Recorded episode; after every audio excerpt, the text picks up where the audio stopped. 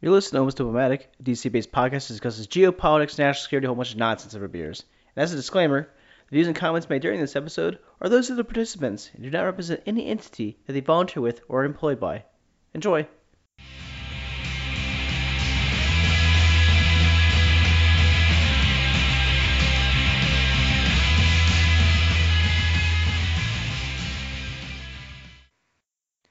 Everybody, welcome to Almost Diplomatic. I'm your host Ryan Young, and joining me today is Robert Thomas. Lex Cardone. and we're recording on September 6, 2020. Hey guys, how's everybody's Labor Day weekend going? Uh, it's good to have a three day weekend always, so can't complain. Yeah, not much of a weekend on my end, but you know, Yeah. Yeah, you're, you're, you're working on your, midnight oil.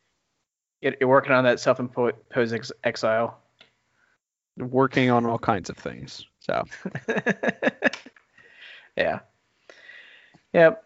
I haven't done anything at all. I'm just it's like well more weekend time, yay. But um as you've seen the title, we're talking about uh, Shinzo Abe, who is going to be resigning soon. Actually, the next like ten days, I think, um, officially from the his, his role as Prime Minister of Japan, and we're going to talk about how that's important. Before we get to that, as always, what are we drinking? Um, Rob, you got something fancy. You're gonna you go last. Uh, Lex, what are you drinking? Uh, I am drinking a Port City Oktoberfest, Oktoberfest um, special beer that just came out. Um, you know, it's fall, September. Uh, it's pumpkin spice latte season, and it's also yeah, uh, Oktoberfest beer season. so, um, yeah, just happy fall, everybody. Yeah, yeah. No, it's gotten it's starting to get darker so much earlier now. I've noticed like the It last is. week or so. It's Definitely it's is. usually it's like there's still some light out like a couple like, like a month ago. Cool. Uh, I'm jealous. I'm drinking. Uh, so from uh, I went to Outer Banks. We did the last episode. Uh, I did it from there, and I had basic, a hard seltzer. I still have basic, a hard seltzer, and instead of grapefruit, that's I have cran- I have cranberry, and it's awful. I'm Yeah. shocked, truly shocked. Well, the grapefruit one was, That's- wasn't bad. This one is not. Make it a mixie. Oh my god, I have vodka. Hold on. Uh, no, I- maybe for the post show. Do do do do do do do do do do Serious? do do do do do do do do do do do do do Yeah. do Hold on. do do do do do do do. So you should probably cut out this interlude while you retrieve the Oh, yeah. vodka, and I No. put us at risk of copyright infringement lawsuits with Jeopardy Yeah. music. Yeah, because you were so dead on. now let's see how it is. Add some uh, vodka. algorithm. Tastes kind of the same. I should add more vodka. I don't know. I'll I'll mess with it. So, so Rob, what are you drinking? So I'm about to crack open a bottle of Tamano Hikari sake that I picked up uh, at the last minute at the Osaka Kansai Airport uh, r- round last September when I realized I didn't have any sake to bring home because uh, Lex and I drank everything that we bought while we were there. Um, and this sake brewery in Kyoto was founded in 1673 according to the label. So they have some history behind them. Wow. I'm jealous. I uh, I had to. ru- I remember that I had to run and catch my plane, so I didn't have time to hit up the uh, duty free section. But yeah, So how is it? That's good. It's a well balanced one. Um, okay. not too sweet, but kind of kind of middle of the road, very smooth. Um, this would go really well with some like light fish sushi, some some sort of Okay. like white fish, not not something as rich as salmon maybe. Um, but I'm a fan, and I will be drinking a fair amount of it because the size of this bottle is not small. Patter patter. Let's get at her. See how much you can finish tonight. A lot. Fair. I I'm a big sake fan, so I can go through it pretty quickly. Challenge accepted. Um. So anyway, Rob, why is it important that uh, Shinzo Abe is resigning, and what does his legacy kind of look like? Really, from the we're gonna get into it more, but what's the the basic breakdown? The basic hard seltzer breakdown. oh gosh. Yeah, uh, I will refrain from incorporating any of your hard seltzer references. That is your own crime against your body to navigate, and only you will bear the consequences of that. The rest of us will do our best to stay aside. I'm sure. It's o- it's Um, only 90 calories, Rob. That's cute. He's looking out for his figure. Vodka makes it better. Uh, that's. I'm sure that's not a high bar. But anyway, as far as our actual uh, rationale for the topic today, uh, I would say twofold. One, I think in recent years, a lot of uh, a lot of folks in the U.S. in particular have paid less attention to Japan um, if they're not specifically involved in work in international trade or Asia Pacific security stuff.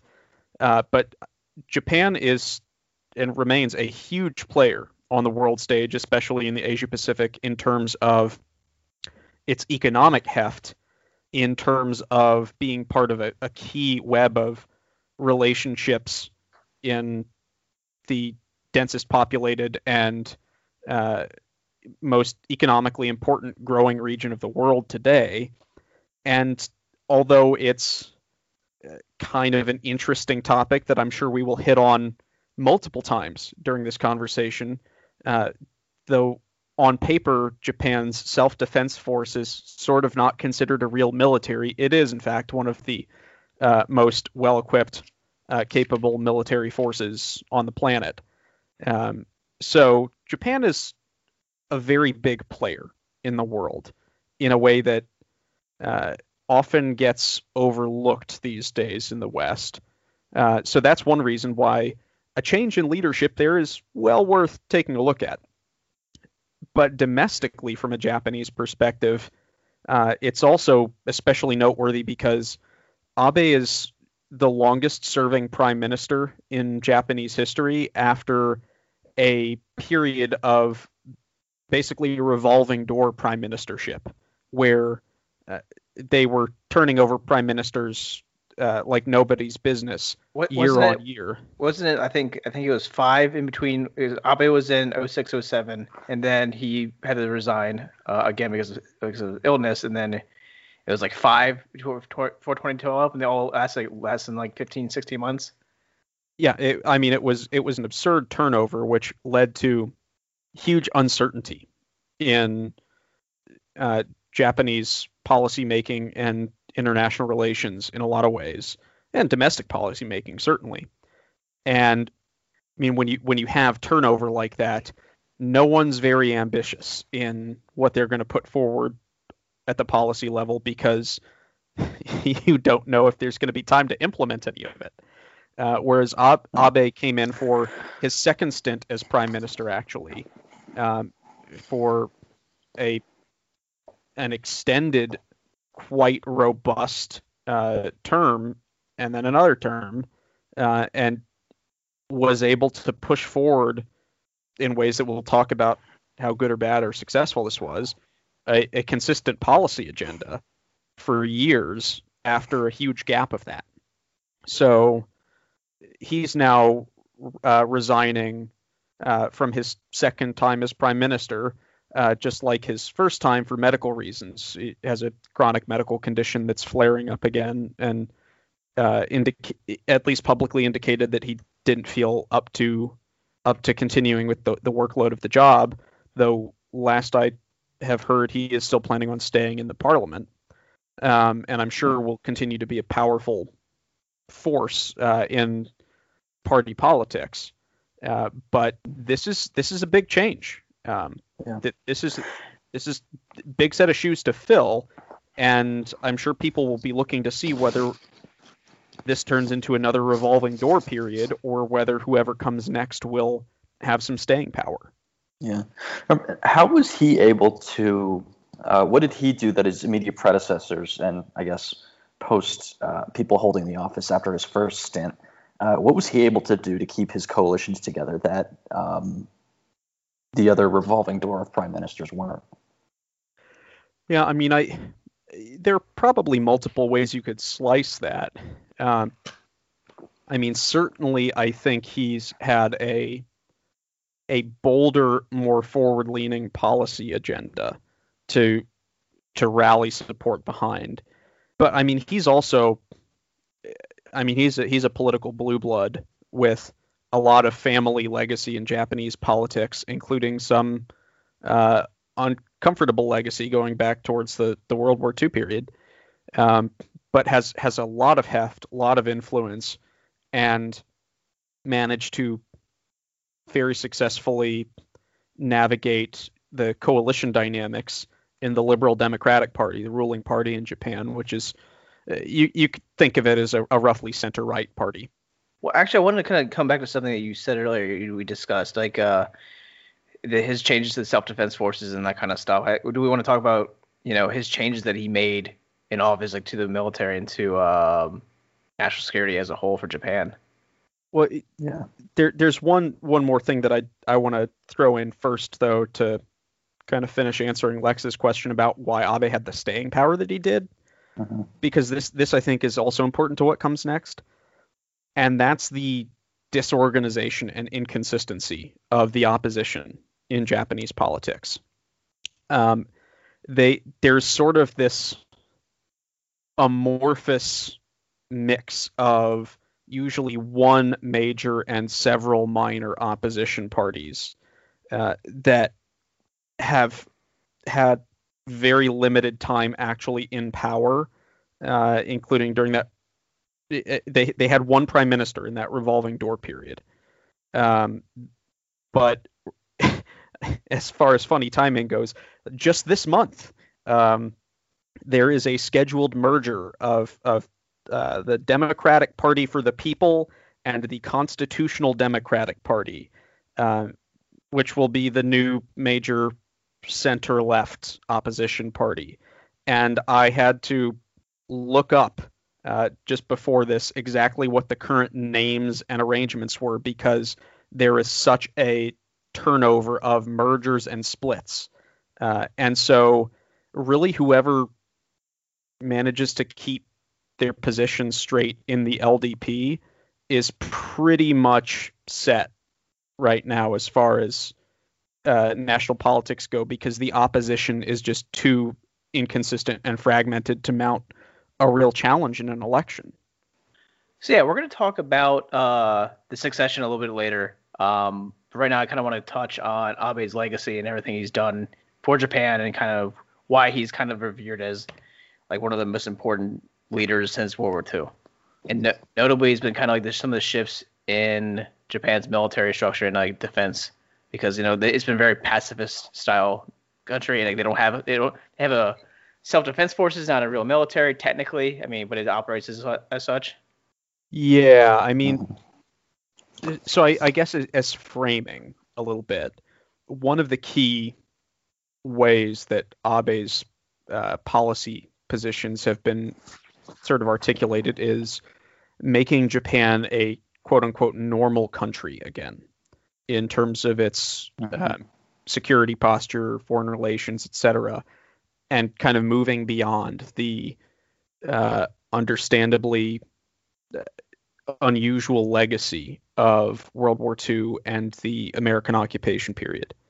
And probably the most direct and obvious aspect of that is the status of Japan's military. Um, the the Japanese Constitution, uh, which was put together during the American occupation with uh, very extensive American involvement, uh, has a, a, provision in Article 9 that basically blocks Japan from argue, arguably from having a standing military um, and from using war as a way to settle international disputes. And I think some folks have kind of framed it as Abe has been like a huge rupture from the no standing military thing in reality, there have been decades and decades of sort of incremental adjustments of, well, what exactly does that mean and how do we frame it? And before Abe came into office, the majority opinion had at least shifted to the idea of basically Japan can't maintain a truly offensive military equipped and focused on power projection beyond its beyond its own territorial defense.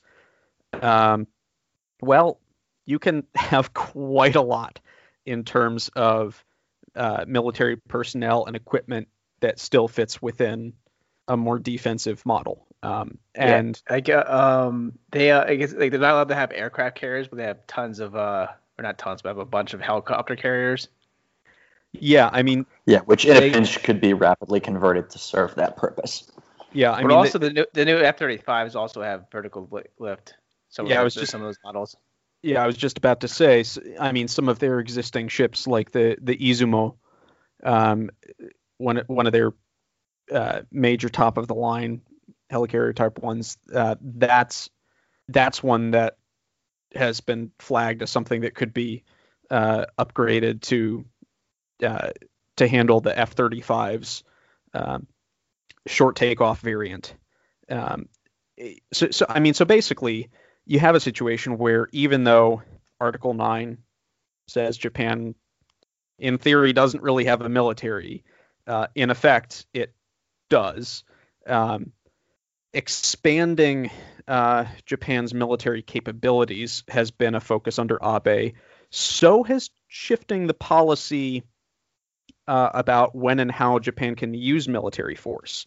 So a big and controversial shift uh, a couple years back, uh, while he was in office, was basically uh, issuing a revised interpretation of Article Nine, indicating that Japan could act uh, militarily in defense of allies where that was considered key to Japan's own security. Whereas before, the U.S. would be called upon under our security commitments to defend Japan if Japan were attacked, but the reverse wasn't true. Um, whereas n- the new interpretation kind of shifted that. Um, so that was, I mean, that seems sort of like a small thing on paper in some ways, maybe, but it's a pretty big deal, uh, and it was very controversial. But really, the the sort of key uh, golden trophy that Abe and a lot of his political allies have been aiming at for years is an actual revision to the Japanese constitution to eliminate a lot of those Article 9 restrictions to uh, basically have Japan again have the military uh, capabilities and policy range of a quote unquote normal country. And that is something that remains very controversial among the general public and among a lot of active political groups. And that is sort of the one that got away uh, for Abe in terms of something that he he is now leaving office without ever having gotten the the conditions right to be able to get that through. Yeah. He also established other things like in 2013 he created the Japanese National Security Council, like to basically mimic like what the U.S. has to have more national security focus and have a real national security plan. So it's different for them too. Yeah, yeah. So, he's also done a lot. I mean, in addition to military, I think Rob, you also pointed out to the, his uh, sort of diplomatic offensive. It's sort of been. I mean, he's he's he's linked um, he was the first sitting um, J- uh, Japanese prime minister a while to uh, make a state visit to Beijing. He's reached out to uh, regional powers like India and Australia, strengthening ties. Um, now, India and Japan, or uh, Japan and Australia, have a pretty strong relationship. Conversely, he's also put into question the uh, relationship between Japan and South Korea, um, largely due to um, disagreements stemming from the uh, Second World War. Um, which and so I think some in South Korea he's now has like a three percent favorability rating, which is actually below Kim Jong Un's uh, rating of nine percent. And Putin uh, and Xi Jinping. And, yeah, yeah. So. Yeah, yeah, I mean, this is an area where the international relationships and domestic politics are totally impossible to meaningfully disentangle.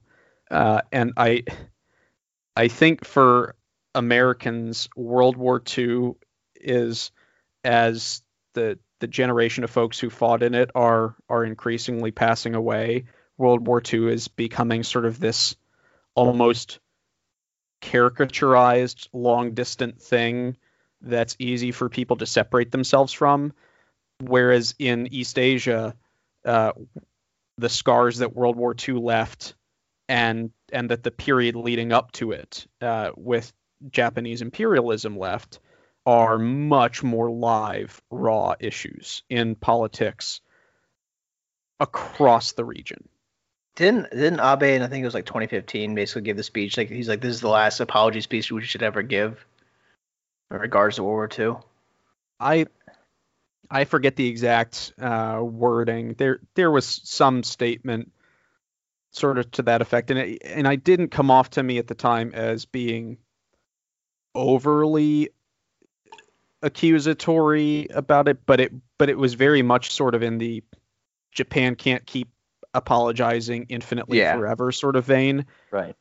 which on the one hand makes sense. Um, it, at some point, kind of life must go on, and we have to look at who's Mhm.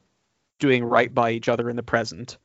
Um, but on the other hand, there's, I mean, there are still open questions about how much restorative justice has has been done to help surviving victims of war crimes uh, committed by Japanese military personnel. And I- I frankly, Abe, it, Abe and a lot of his associates are uh, involved to various degrees with more far right groups that at least sometimes seem to uh, pivot into some disturbing denialism about the reality or extent of Japanese war crimes during World War II and during the colonial occupations of Korea and uh, other parts of, of East and Southeast Asia. So if if those ties uh, and statements weren't in play, it would be one thing, but those add another layer of uh, reason for suspicion uh, by by a lot of Japan's neighbors. Um, Yeah. and and by a lot of domestic critics in Japan. Yeah, it's like the Nippon Kaiji, I think is how you say it, is the Kaiji. one kind of Kaiji. And they're kind of known for that's the kind of their stance on World War II, and they have some denialism, like you said. I think that the big issue they had in North, South Korea was uh, the the comfort women, or you know the Yeah. sex slaves, which they actually were. Yeah, and the World Nippon II. Kaigi, the Nippon Kaigi, they were, um, well, their big point, so to speak, if you can call it that, is that there wasn't the, this level of, uh, um, coercion involved in the comfort women issue, which pretty much across the board, historically speaking, you, you know, you can um, has been debunked. Uh, so that sort of mindset. So it's it's and it's something that I guess when he said, um, because you're, you're right. On the one hand, like you can't keep apologizing forever for the past, um, but the way he said it, it came across as as um, incredibly dismissive and abrupt to the South. So that's that's not going to win you any friends and pr- one of their most important trading relationships, South Korea. And also, it's like the one other like major democracy in the region. Yeah, Right. And Yeah. this, I mean, this makes things especially challenging. I, I mean, being a little bit um, home centered here uh, from a U.S. perspective, uh, in terms of navigating the challenges that that China is increasingly presenting in the region, having uh, our two major allies in Northeast Asia, Japan and South Korea, treating each other as on the same side is a pretty important thing for us in terms Yeah. of coordinating uh, a, about our shared responses to some of these challenges, and that's not happening right now. And that's not like a brand new thing of like the last couple of years. That's been, I mean, that's been a an area of Contention challenges for- for the entire the entire post World War II period uh, with periodic flare ups, and we are definitely in one of those flare ups. And I, I mean the the quote unquote comfort women issue, and I, I agree that's a a softer term than we should really use for uh, Yeah. sex slaves, sex for, slaves. for, for Right. a form of slavery.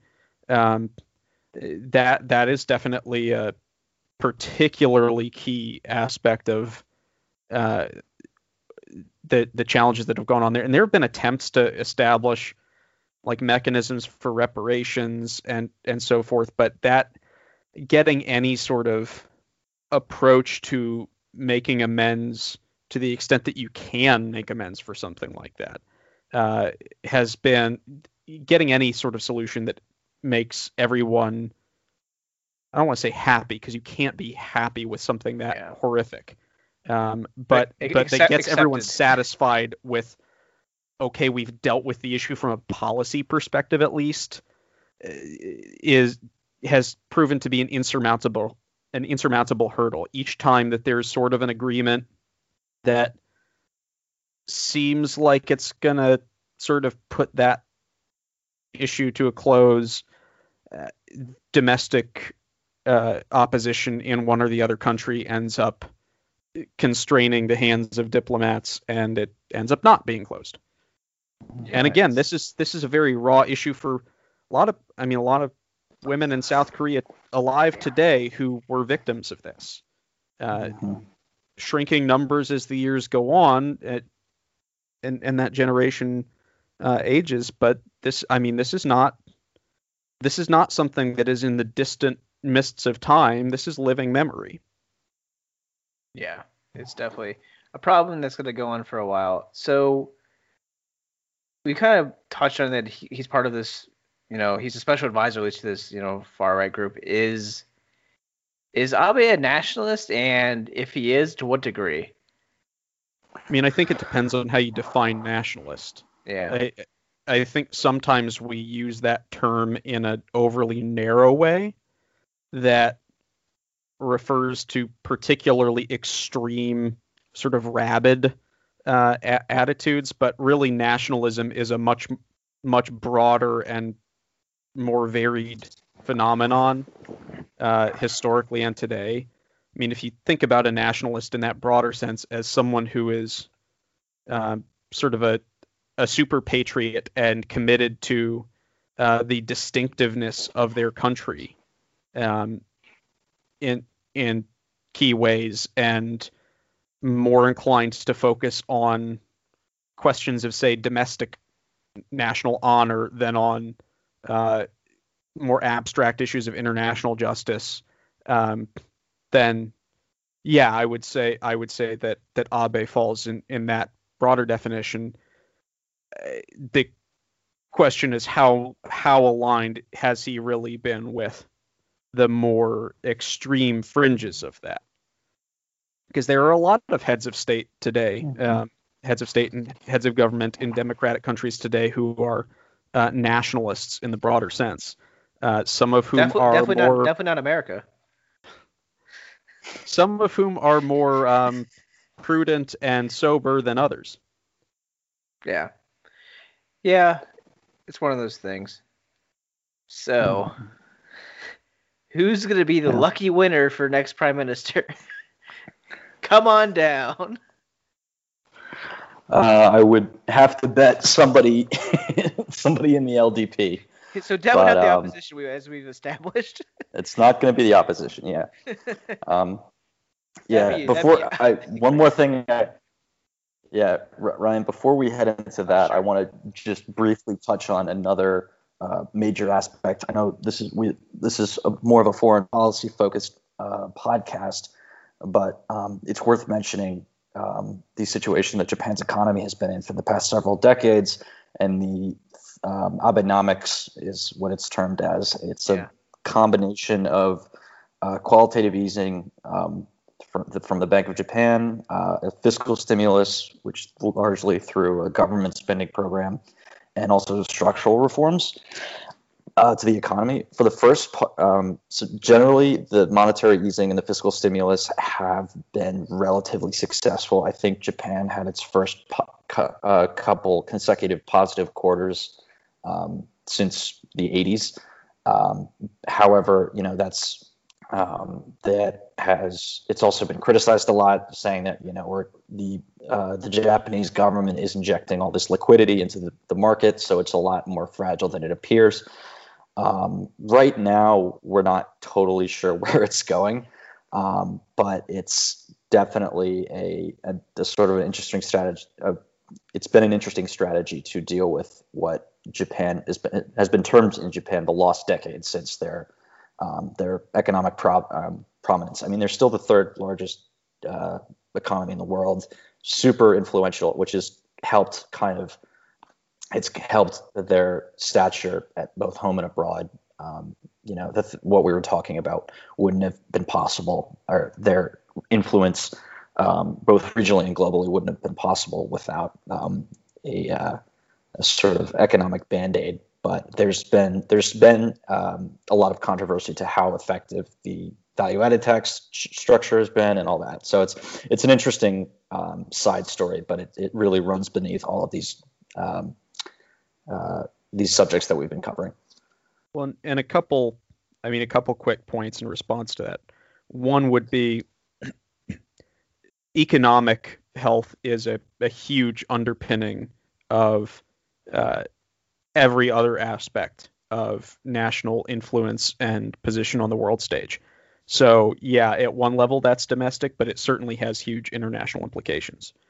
Uh, two, I, in some ways, Abenomics is particularly distinct simply for its boldness, uh, in that it, it really was planned as a a very comprehensive, systematic approach to uh, to really turn around the Japanese economy in key ways.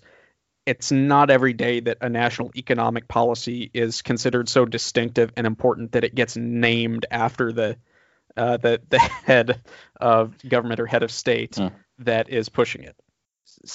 The next thing that I would say is a big concern about Abenomics this this whole time has been the the rhetoric around it was sort of framed in terms of three arrows uh, of fiscal policy, monetary monetary policy, and structural reform. Basically, regulatory issues and, and other things affecting the the actual structure of the Japanese economy and how pro- how productive they were and that sort of thing. And the idea was always that the the fiscal and monetary policy policy pieces would sort of create the space for the structural reform. Uh, they they would kind of keep things afloat to overcome the short-term pain that's involved in things like regulatory changes and disruption of industries. Part of the question slash problem has been to what extent the that third arrow, the regulatory or structural reform piece, has ever really gotten off the ground to to to operate successfully. I think that is to date it has not in in a meaningful sense. But then the final thing that really complicates it is just like everything else in our lovely lives these days, COVID. Um, yeah, which has ne- been I never never heard of it. Yeah, well, I mean, Ryan, you you do live under a rock with your uh, horde of Natty Boh and Old Bay and Maryland flags and not much else. So I, I understand that sometimes you you miss these things. Yeah, I But, mean, uh, I, yeah. Not just yeah, not just the, like the the twin the left right body blows of um, COVID and the U.S. China trade war, which despite we were in a we were in a trade war. Oh my god. uh, we still are. Oh. As a matter of fact. And the um, by far the biggest um, you know country caught in the crosshairs of this is Japan, which is you know two of two of their biggest trading partners, the us and China, are now locked in a pretty bitter feud that's impacting economies all over the world. I would argue none more than Japan in terms of, Yeah. uh, you know, per, pound per pound. Collateral damage.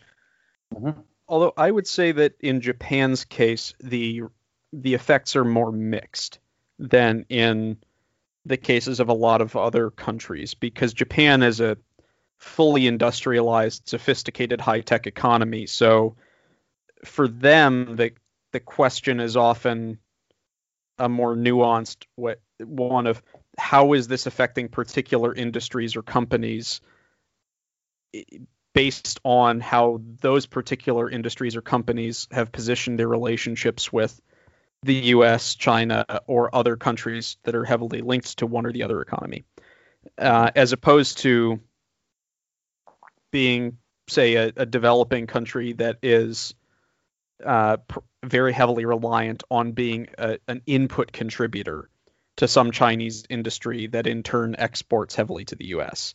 Uh, Japan has has more complex, diversified options to work with, uh, but certainly it's not a fun storm to navigate through.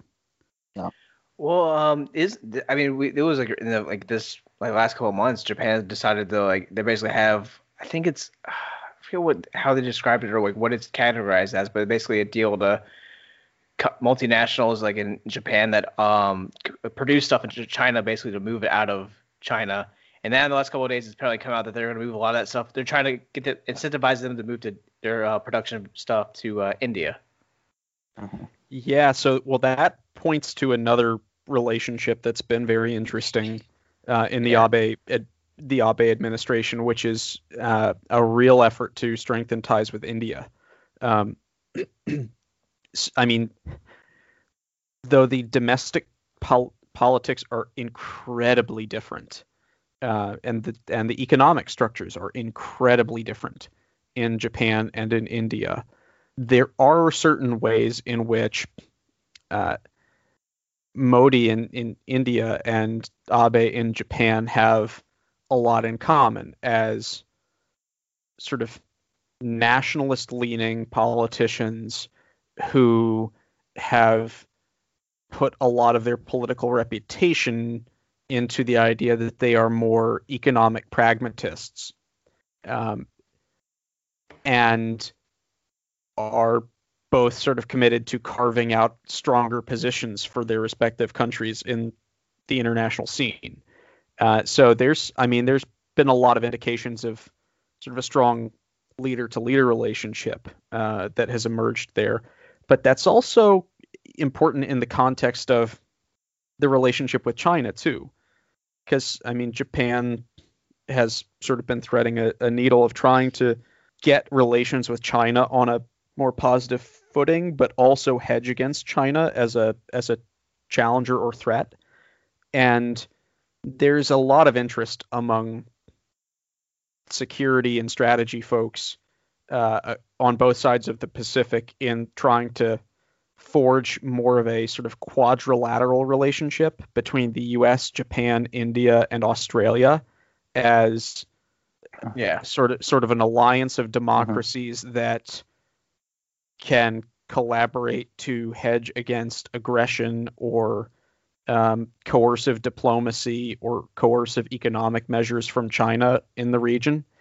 Um, so far, that has not really materialized uh, as anything uh, like a, a true four part collaboration.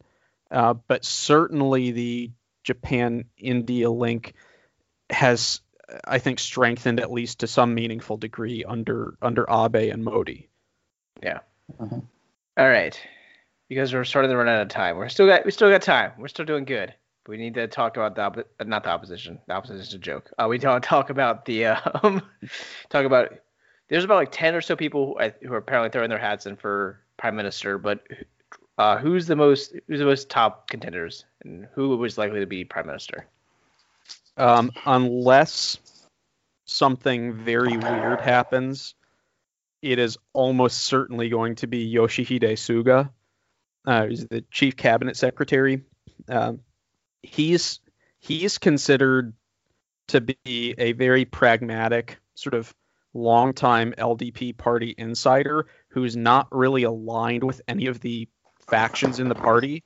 Uh, he he's kind of been a guy to corral all of them and to go in the same direction.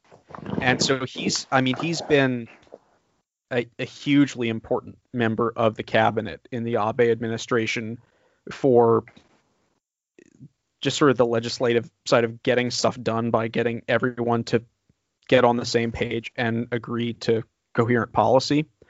Uh, and he was he was the favorite before he even officially declared that he was running. Hmm. Now he has declared that he is that he is in the running. um, so it, it is almost certainly going to be him um, because he's gotten already the buy-in of all of the major factions in the LDP, and so he's he's a relative consensus candidate for the for the folks in the legislature, and the way that they are doing the leadership race this time is normally they would have a mix of uh, like local local delegate votes and votes from members of the parliament, uh, and to do it in an accelerated timetable. Although they've kind of like shifted back on this a little bit, and there's been some stuff about like some sort of primary mechanism for selecting delegates. Basically, this time has looked like it's going to be more in the hands of uh, of just the legislators who are on board with Suga. Um, the the next likeliest Yeah, case, if something threw it off would be Shigeru Ishiba, who's a former Yeah. defense minister who's very popular at more the grassroots voter level, um, but is not anywhere near as uh, popular among the the uh, folks in the legislature. Mhm. Okay. Well, based on based on what I've been reading in the American press, um, it's the the reason he's going to uh, be the next PM is he can do 200 sit-ups. He does 200 sit-ups a day for his fitness routine. So that's how you decide who leads Japan. It's who can do the most sit-ups. Trial I- by I'm- combat. I think that's about 195 more than uh, Shinzo Abe could do. So Well, given that the poor man is suffering issues. from a bowel condition, I wouldn't yeah. advise he be doing any sit-ups. yeah, he That's is look at, probably look at Lex a making, bad fun idea. of. Yeah. look at Lex making fun of people who are sick. What else is new? Uh, So in a for minute, lower blow than Ryan. Wow. yeah, that says something. Terrible person. But anyway, um, in a minute, using a minute at a time, what's stuff that they have to deal with? COVID. Well, I- list it off. So I'm going I'm going to bet on Suga becoming prime minister. He's expected to represent continuity with Abe's policies, uh, including Abenomics and the general approach to international affairs and international security. Um, but a lot of stuff is very obviously unresolved. I mean, huge issues with uh, still navigating the response to COVID and the enormous economic disruption that that's caused in Japan. It's Disruptor. it's it's been the biggest dent uh, and downward decline in their GDP, like on record. Um, it's it's a huge huge blow, um, which is going to disrupt uh, all of the Disruptor. economic reform efforts um, going forward. Uh, there is, of course, everything we talked about about the complex relationships with uh, China, India, and most um, ig- most sort of uh, unpleasantly with South Korea uh, and all the hostility there. Uh. Still, still, uh, I mean, there are still lingering issues with North Korea, but who doesn't have those? Um, And and another one of those those weird little World War II legacies that Abe was hoping to close out and didn't was uh, there is still no World War II peace treaty between Japan and Russia. Um, and so technically there are still some territorial disputes between the two with some of the northern islands. Um, and that that has also not been closed out, even though it was very much on Abe's uh, sort of uh, priority list. So, I, I mean, really, lot of continuity there in terms of what were the. I, Suga is almost certainly going to be the next PM, and he's very much a continuity candidate. So the things that are on his to-do list are very much the same things that were on Abe's to-do list. He, I'm sure he will have some unique projects or priorities of his own too, but I I expect a lot of consistency in what the challenges are and what happens next. Okay, well we're basically out of time, but I have one last question. Um, could we see Abe come back again? Third time's the charm, right? I mean, he he he got sick and he got settled and he came back again. I mean, he's getting up there in age. He's like, I think he's like 65ish, something in that range, but still. Yeah. So he would be youthful Yeah. in an American presidential contest this year. Yeah, this is very true. This what do you mean this year? Yeah. Most years. He's certainly. This year's especially I bad.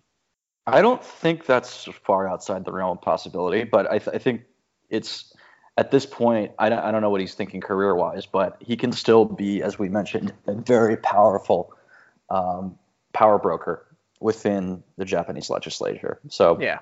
does he want to just take a quick break, or does he want to be that behind the scenes guy uh, for the remainder of his career, however long that is? I don't, I don't know. It's hard to say.